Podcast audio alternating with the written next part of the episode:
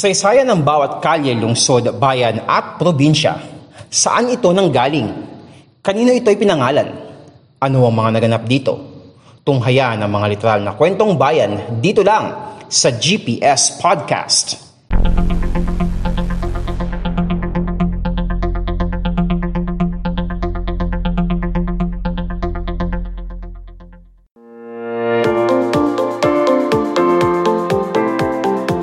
podcast show na literal na kwentong bayan, ang GPS Podcast.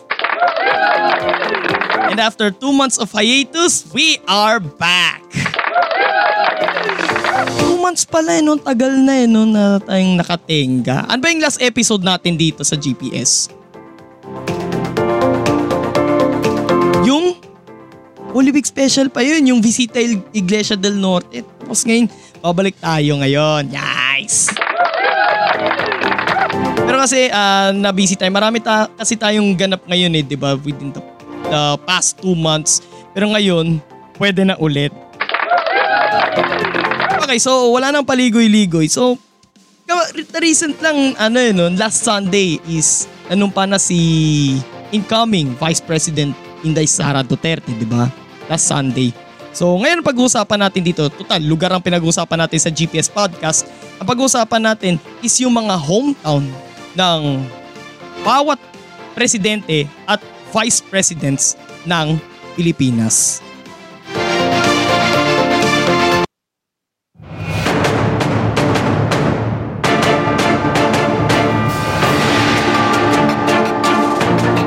So unahin natin yung mga ano, unahin natin yung mga vice presidents, okay? So for the record, si incoming VP Sara Duterte is pang 15 na vice president ng Pilipinas. And siya rin yung ikatlong babaeng vice president ng Pilipinas. So ang pinakauna and official na na vice president ng Pilipinas ay si Sergio Osmeña. So ang hometown niya ay sa Cebu. So nahalal siya bilang Vice President ng pamahalang Commonwealth kung saan nahalal namang Pangulo si Manuel L. Quezon. Umalili naman siyang Pangulo while on exile or government in exile nang pumanong si Quezon sa Saranac Lake sa New York noong August 1, 1944 sanhi ng tuberculosis. And nung naging Pangulo siya ay wala siyang naging Vice President noon si Sergio Osmeña. And then afterwards, here comes Manuel Rojas as president at ang kanyang vice president nun ay si Elpidio Quirino na tubong vegan Ilocos Sur. So nahalal na pangalawang pangulo ng ikatlong republika na naitatag matapos ang World War II. At syempre, ang nahalal na pangulo nun ay si Manuel Rojas. Pinalitan niya si Rojas nang mamatay ito noong April 15, 1948 sa Clarkfield sa Pampanga, sanhi ng atake sa puso. Next ay si Fernando Lopez. Pero nung naging pangulo si Quirino noong 1948 pagkarang mamatay ni Manuel Rojas, wala rin siyang naging vice president noon.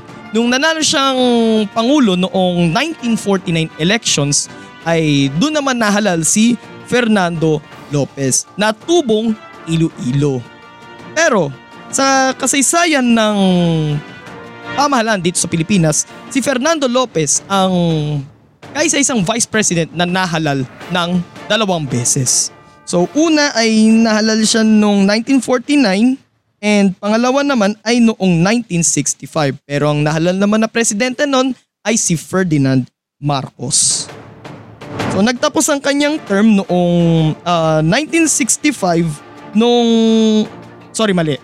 So natapos yung term niya noong nagdeklara ng martial law si Ferdinand Marcos Sr. noong 1972. Next ay si Carlos P. Garcia. Ang hometown niya ay sa Talibon, Bohol. So nung nahalal siya na vice president, si Ramon Magsaysay naman ang nahalal noon na pangulo. Pero siya naman yung nag-succeed as uh, president noong namatay si Magsaysay sa isang plane crash sa Mount Panunggal sa bayan ng Balamban sa Cebu noong March 17, 1957.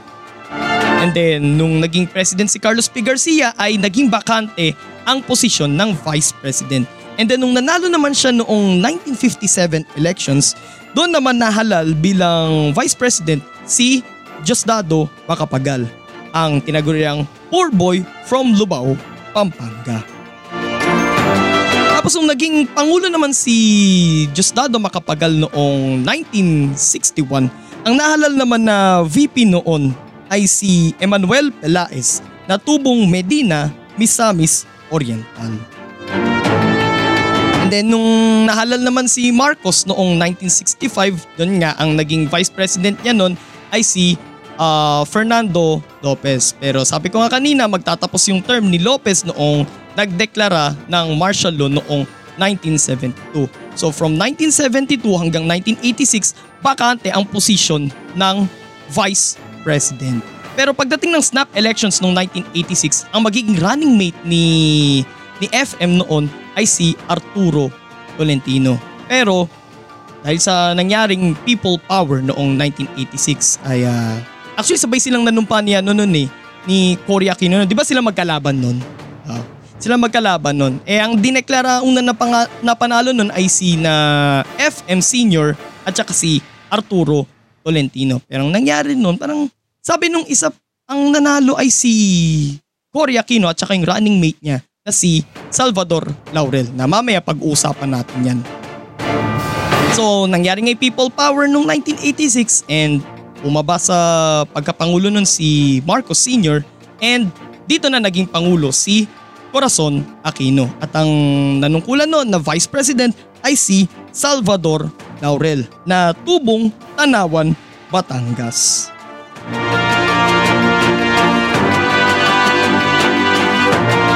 So ang susunod naman na naging pangulo noon ay si Fidel Ramos at ang naging uh, vice president naman niya ng that time ay si Joseph Estrada na nagmula naman sa Tondo, Maynila. Batang Tondo pala ito si, ano, si Erap. And then nung nanalo naman siyang pangulo si Erap, ang kanyang naging uh, vice president niya nun ay si Gloria Macapagal Arroyo. Although magkaiba sila ng ano nun eh, magkaiba sila ng uh, naging running mate noon eh, di ba? So for a short while ay uh, naging vice president noon si Gloria Macapagal Arroyo na tubong Lubao Pampanga din.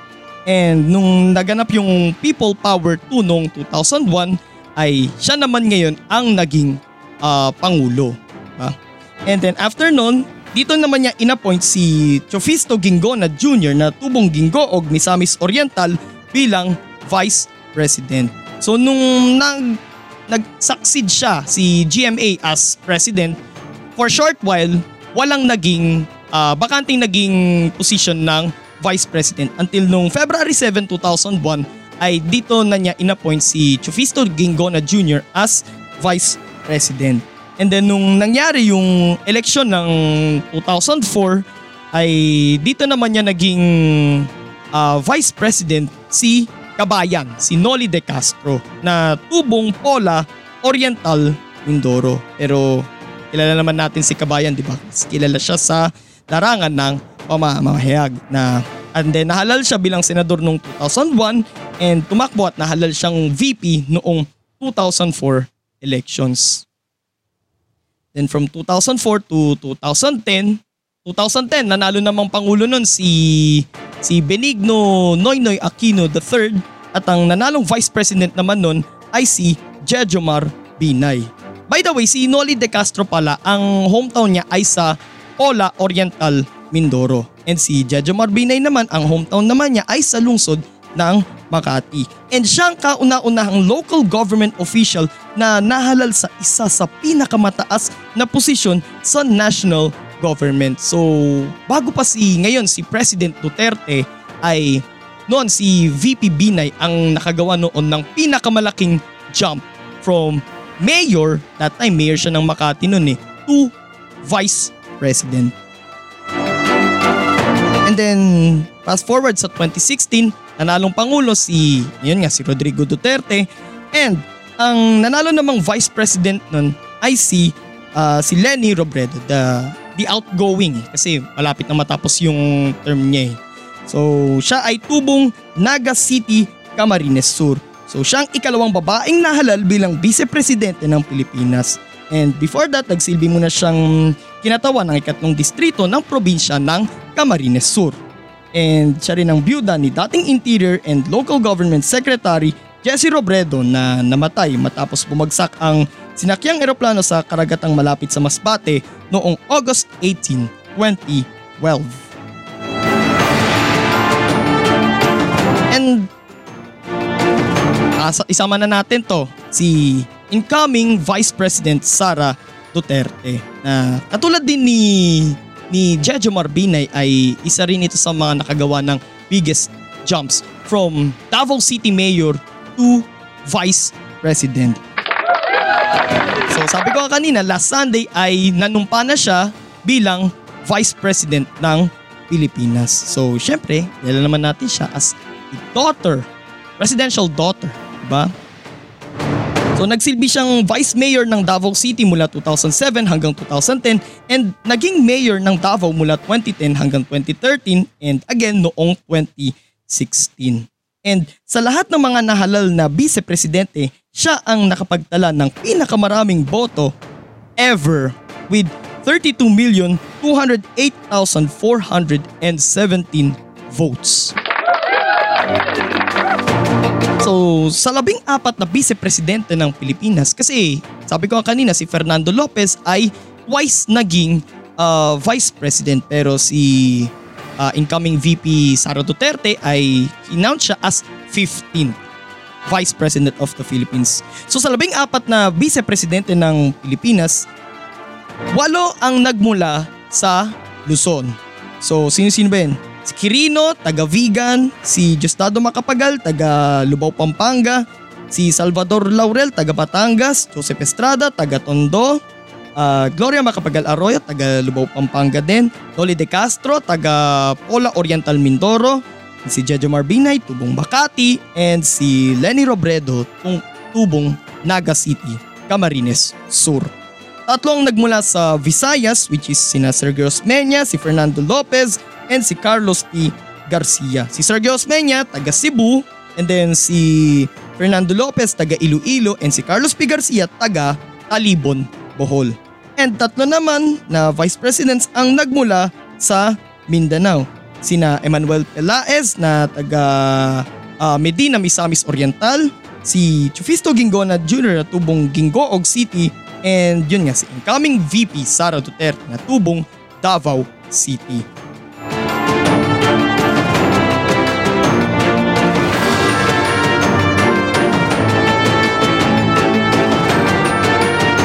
So sunod naman natin pag-uusapan is yung mga presidente naman ng Pilipinas. Saan-saan naman nagmula ang mga naging presidente ng Pilipinas. So una ay si Emilio Aguinaldo na tubong Cavite El Viejo na ngayon ay bayan na ng Kawit sa probinsya ng Cavite. So siya ang kauna-unahan at kaisa-isang pangulo ng unang republika ng Pilipinas at siya rin ang pinakabatang naging pangulo at age 29. Sunod naman ay si Manuel L. Quezon na tinaguriang ama ng wikang pambansa at tubong Baler, Tayabas. Pero ang bayan ngayon ng Baler ay bahagi na ng probinsya ng Aurora. Ang Tayabas kasi ito yung ah, isang malaking probinsya siya eh, na ngayon ay magkahiwalay na ng mga probinsya ng Aurora at Quezon. So kaya siya binangsagang ama ng wikang pambansa dahil sa pagsulong niya na magkaroon ng iisang wika ang mga Pilipino.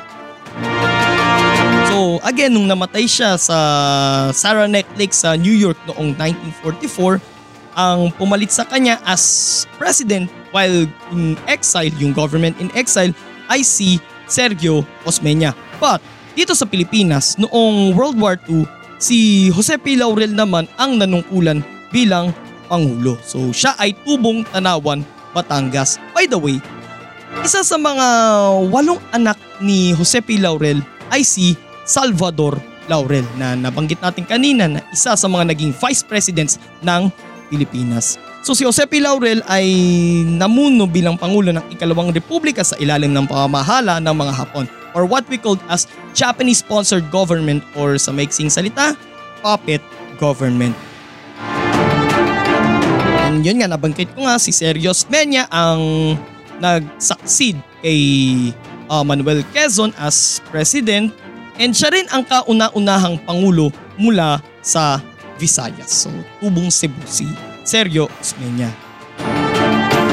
And ang sumunod sa kanya naging pangulo ay si Manuel Rojas na tubong Capiz. So siya ang unang pangulo ng ikatlong republika na patapos ang World War II.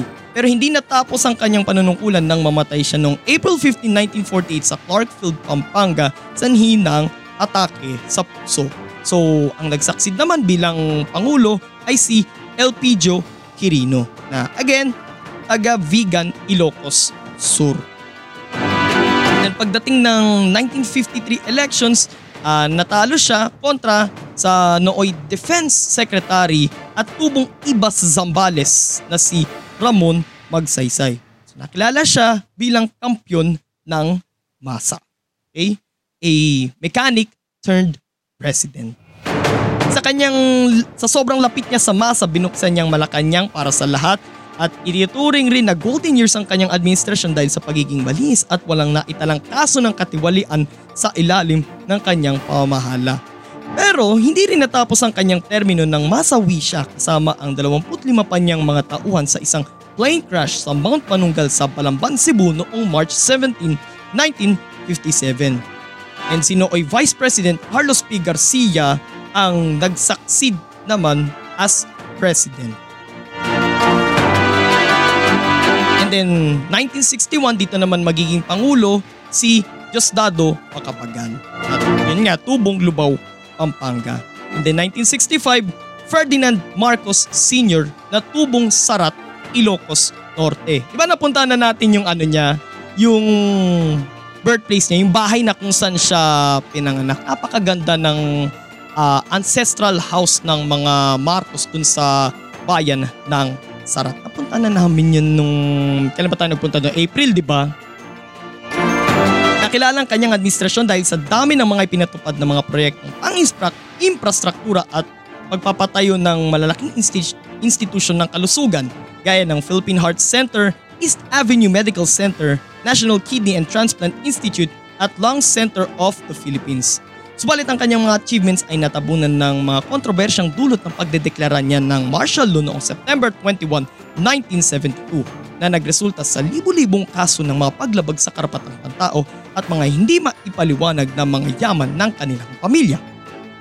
Bumaba siya sa kanyang tungkulin noong February 25, 1986 resulta ng nangyaring People Power Revolution na siya namang nagluklok kay Corazon Aquino na tubong Tarlac bilang Pangulo. So, ang tawag naman sa kanya ay ina ng demokrasya. Ganyan mailalarawan si nooy President Corazon Aquino. So siya ang uh, naging byuda ni dating Senador Ninoy Aquino na you know what happened in 1983. Nakilala naman ng kanyang administrasyon sa ipinatupad niyang Comprehensive Agrarian Reform Program kung saan ibinibigay sa mga magsasaka ang bahagi ng lupain mula sa mga may-ari nito na babayaran naman ng pamahalaan.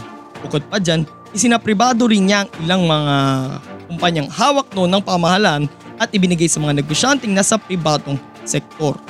Pinangunahan din niyang pagbalangkas sa 1987 Constitution. Pagdating ng 1992, ang sunod naman na naging pangulo ay si Fidel Ramos na tubong Lingayen, Pangasinan. So sa ilalim ng pamamahala niya, tinaguri ang Tiger Economy of Asia ang Pilipinas dahil sa paglago at paglakas ng ekonomiya ng bansa. At siya rin ang nagresolba sa krisis sa enerhiya sanhi ng malawakang brownout.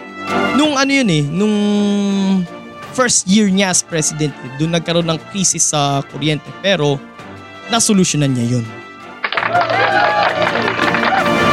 Pagdating naman ng 1998, ang nanalo namang pangulo nun ay si Joseph Estrada na banggit nga natin, Tubong Tondo, Maynila. Yung inauguration nga niya, ito pag-uusapan natin to sa susunod na episode ng GPS Podcast, yung mga lugar kung saan nanumpa ang mga naging pangulo ng Pilipinas. So si Joseph Estrada, spoiler alert, ay nanumpa siya sa Baraswaing Church sa Malolos, Bulacan and then after nun, nagbigay siya ng kanyang inaugural speech sa Quirino, sa Quirino Grandstand sa Maynila. So isa sa mga naging laman ng kanyang kampanya ay ang ERAP para sa mahirap. Ito ang naging daan upang itatag sa ilalim ng kanyang pamamahala ang National Anti-Poverty Commission. Sa kanya ring administrasyon nagdeklara ng all-out war ang pamahalaan laban sa Moro Islamic Liberation Front o MILF. Subalit nabalot ang kanyang administrasyon ng mga aligasyon ng walian na naging daan upang masalang siya sa impeachment trial. Hindi naman natap hindi man natapos ang paglilitis, ang nangyaring people power to noong 2001 ang nagtulak sa kanya na bumaba sa pagkapangulo at nagpanumpa kay Nooy Vice President at anak ng dating Pangulong Diosdado Macapagal na si Gloria Macapagal Arroyo sa pagkapangulo noong January 20, 2001. So siya ang unang pangulo, si Gloria Macapagal Arroyo, si GMA, siya ang unang pangulo na ang magulang ay naging pangulo rin. So for the record, pangatlo na yung uh, dadating na administrasyon. Okay? Siya rin ang ikalawang babaeng naging pangulo ng Pilipinas. So ila rin sa mga naging achievements ng kanyang administrasyon ay ang Strong Republic Nautical Highway, pagtaas ng gross domestic product, ito yung revenues mula sa mga products and services na ginawa dito sa bansa.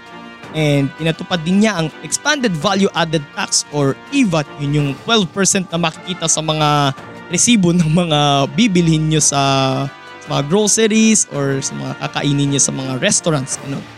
At yung tinatawag na holiday economics, ito yung nilipat niya yung mga holidays papunta sa pinakamalapit na lunes ng buwan. Para kahit paano long weekend na rin yun. Pero naging usap-usapan sa kanyang termino ang ilan sa mga kontrobersyang kinaharap niya gaya ng Hello Garci scandal, NBNZTE deal scandal at yung fertilizer fund scam. And then sumunod sa kanya noong 2010 na naging pangulo ay si Benigno Noynoy Aquino III. Rest in peace, President Noy. Tubong tarlak din at uniko iho ni na dating Senador Ninoy Aquino at dating Pangulong Corazon Aquino. Lima kasi silang ano eh, magkakapatid. And siya lang yung nag-iisang lalaki dun sa lima. Siya rin ang kauna-unahang binatang pangulo ng bansa as in single. Okay? Naging mabenta sa kanyang kampanya ang slogan niyang kung walang korap, walang mahirap. Ilan sa mga naging achievements sa kanyang termino ay ang pagbabawal sa wangwang at ang pagpapatupad ng K-12 program. Subalit naging laman din ng kanyang administrasyon ng pork barrel scam, disbursement acceleration program o DAP at ang sigalot sa South China Sea sa pagitan ng Pilipinas at China. Then after 6 years, 2016, si ngayon, si outgoing President Rodrigo Duterte naman ang mahahalal na Pangulo. Tubong Davao City. So siya ang nakagawa ng biggest jump sa history ng Pilipinas from Mayor of Davao City to President of the Philippines. Siya rin ang kauna-unahang Pangulo mula sa Mindanao at ang pinakamatandang naging Pangulo. So at age 71. And isa sa mga naging highlights ng kanyang administrasyon ang kanyang gyera kontra droga.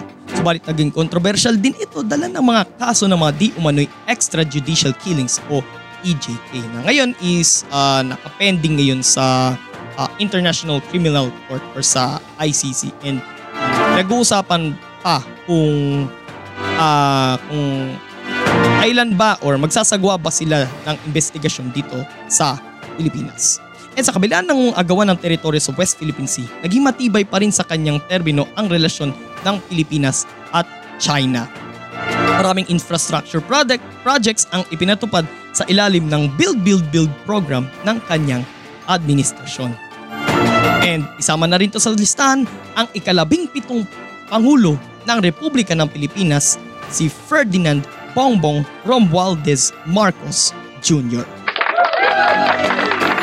Lubong Ilocos Norte at uniko iho rin ni dating Pangulong Ferdinand Marcos Sr. at ang dating First Lady Imelda Marcos. Tatlo silang magkakapatid, si Amy, si Senator Amy, and then siya, si PBBM, and si Irene.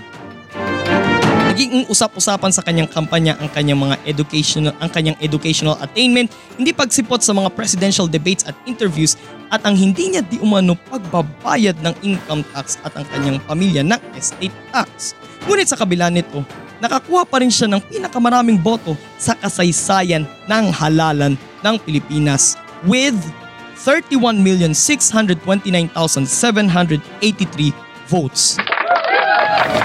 Halos na doble na niya yung nakuhang boto ni nooy Mayor Rodrigo Duterte noong 2016. Ah, nasa 16 million yung nakuhang boto nun ni ah, Rodrigo Duterte that time ng 2016. Ang kanilang tandem ni incoming Vice President Sara Duterte ang unang nanalong tandem sa kasaysayan ng halalan after ni Gloria Macapagal Arroyo at Noli De Castro noong 2004 presidential elections. And sa labing pitong pangulo ng bansa, labing tatlo or halos uh, lagpas three-fourths na ang nagmula sa Luzon. Si Emilio Aguinaldo, si Manuel Quezon, Giuseppe Laurel, Elpidio Quirino, Ramon Magsaysay, Diosdado Macapagal, si FM Senior, Ferdinand Marcos Senior, si Cory Aquino, si FBR, si ERAP, si GMA, si Noynoy Aquino, and si BBM. Tatlo naman ang nagmula sa Visayas, sina Osmeña, si Rojas at si Garcia. And si President Duterte ang kaisa-isang pangulo na nagmula sa Mindanao.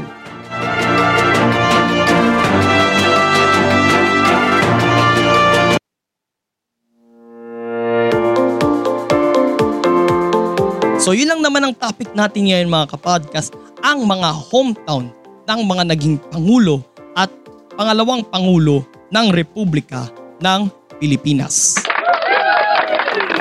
More episodes coming your way so please subscribe to our YouTube channel na Podcast Demands and don't forget to click the notification bell button and sundan nyo rin pong fa- ang Podcast Demands sa Facebook, sa Instagram at sa TikTok.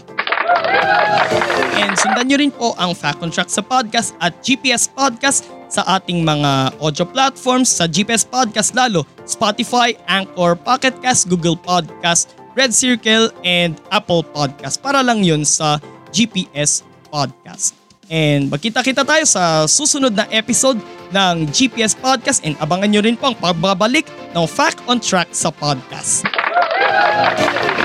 Ito po si Mans at itong podcast show na literal na kwentong bayan, ang GPS Podcast.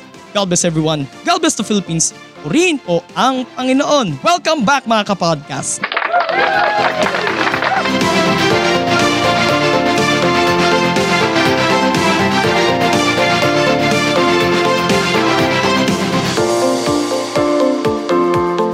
At yan ang isa na namang makabuluhang kwentuhan dito lang sa GPS Podcast. Pakinggan ang GPS Podcast sa Spotify, Anchor, Google Podcast, Apple Podcast, Red Circle, at Pocket Cast. At mag-subscribe sa podcast ni Mans sa Facebook, Instagram, YouTube, at TikTok. Walang chismisan, kwentuhan lang.